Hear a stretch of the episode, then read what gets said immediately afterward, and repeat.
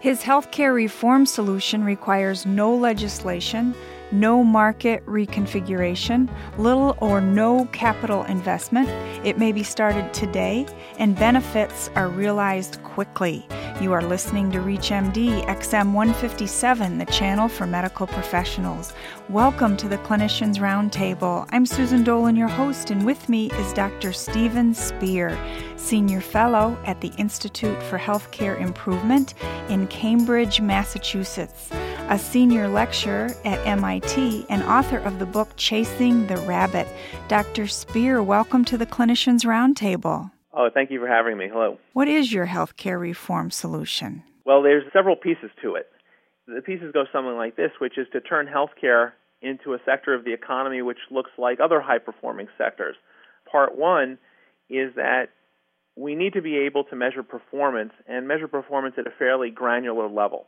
So just as, a, as an example, any other part of the economy that you and I consider high performing, a place where as a, a consumer, a payer, a buyer, we feel great comfort that we're going to get our money's worth, you have a couple of features. One is competition, or a number of providers anyway, number of competitors. Amongst those competitors, when we go to purchase something, we can look at their range of offerings, and whether it's our own evaluation or the evaluation of experts, we can tell performance uh, we can get price data very, very easily. And then the last part is based on how well they perform and the price they charge, we can actually make some choice amongst providers. Currently, data on performance in healthcare is uh, obscured, inaccurate, and highly aggregated. For many people, depending on the type of healthcare insurance they have, the ability to make choice amongst those folks is extraordinarily difficult. So there's a side to this which will require some reform. It's not clear to me the reform has to come out of government. I, I, I think, you know, particularly the way we're organized with some very, very large payers, their ability to exercise market muscle is underutilized right now in terms of demanding measures of performance and then exercising their ability to uh, make choice based on those. And then there's the other part, though, and th- this is the part which really requires no new regulation or anything like that, which is on the provider side. And the, the basic problem in healthcare today is that providers, hospitals, specialty clinics, even primary care offices, what they offer, the service they offer, is exceptionally complex. It requires, in, in order to have a successful outcome, be it primary care management of chronic conditions, uh, preventative care, and certainly management of acute conditions, it requires that a fair number of people, sometimes in the dozens, sometimes in the hundreds even for the really difficult things, that each of them do their work exceptionally well, but also that the work they do as individuals is well integrated into some kind of coherent, high performing whole.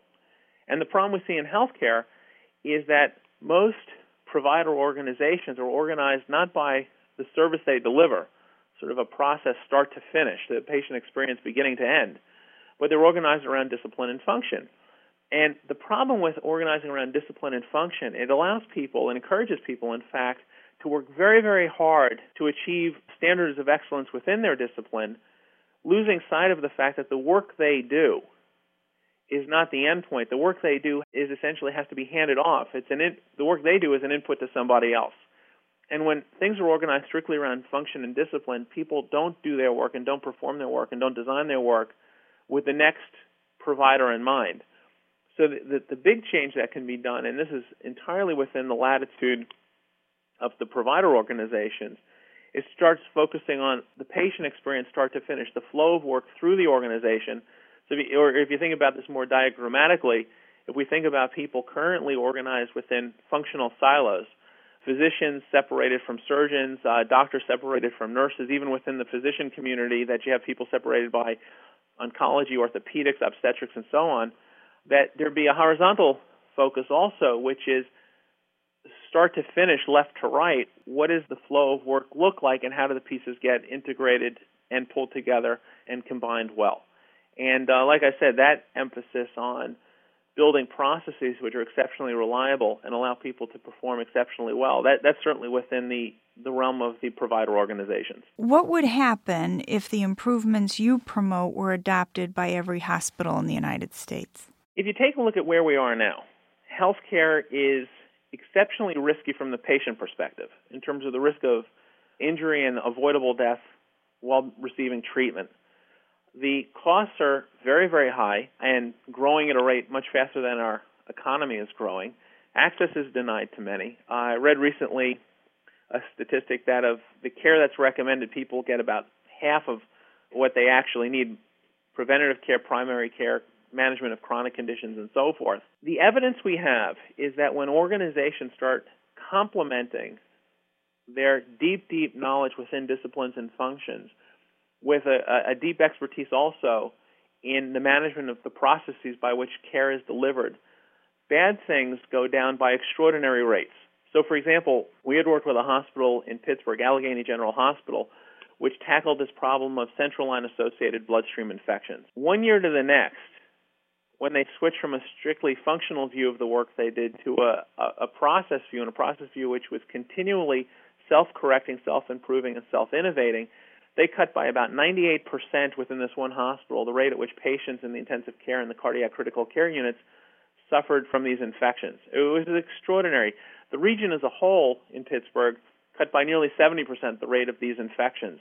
There are other places which have targeted other huge problems, patient falls, for example, cut by 90, 95, 98 percent.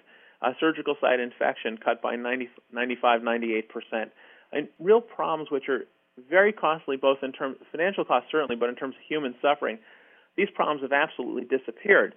And in talking to folks who are really engaged in this addition of a process perspective, a continuous improvement perspective to the delivery of care, to a person, they say we can probably, as a society, deliver twice as much care as we currently do at half the cost. If you're just joining us, you're listening to ReachMD XM 157, the channel for medical professionals.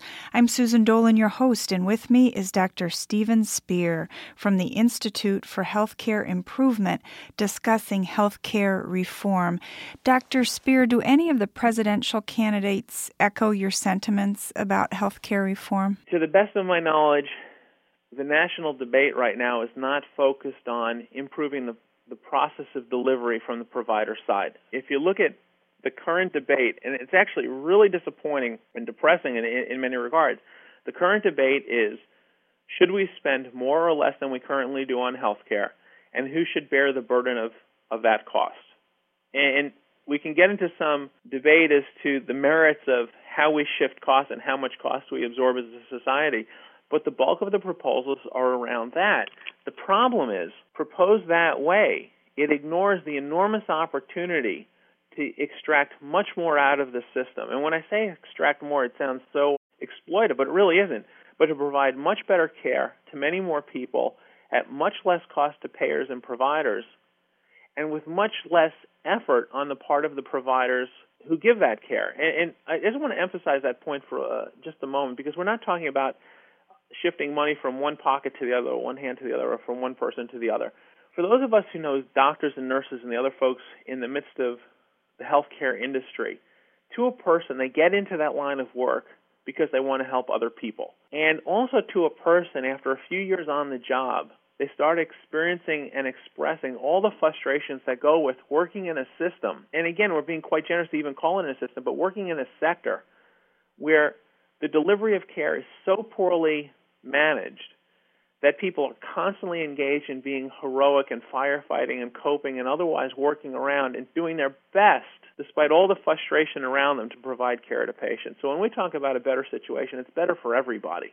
The presidential proposals, what almost all of them are proposing a set of trade-offs. We can pay more, but at the expense of what? You can pay more, so I get off the hook, as opposed to we can actually, as a society, pay less and get much more out of this. But there's not much emphasis on that right now. Tell us about your book, Chasing the Rabbit. The book, Chasing the Rabbit, the subtitle is Why the World's Greatest Organizations Outdistance Their Competition. The book is due out in the fall from McGraw Hill. The basic theme of the book, or the, the paradox the book addresses, is the question of why you can have companies, organizations in in the same sector with each other, competing head to head with each other in conditions that look like very much the same. They're offering similar products and services into the same marketplace, chasing after the same customers, sourcing oftentimes from the same suppliers, subject to the same regulations, all sorts of factors and conditions which would suggest very cutthroat competition, profitability, which is very hard to achieve and sustain, leadership, which is very hard to achieve and sustain. And when you look within sectors, whether it's in making microchips, hospitality, automobiles, commercial aviation, on and on and on down the line, what you see is for most organizations and markets like the ones I just described, it, it turns out competition is just an abysmal thing where they, they make some money, they lose some money, someone's ahead, someone's behind. Yet in each of those sectors, there's always a company which looks like it's got a monopoly position. Sales are constantly growing, customers are constantly delighted, shareholders are delighted because profits are growing. And so the rabbits that we refer to in the in the title, those are the folks who they're in exactly the same game as everybody else. They're running across the same race course as everybody else, but they're always out in front.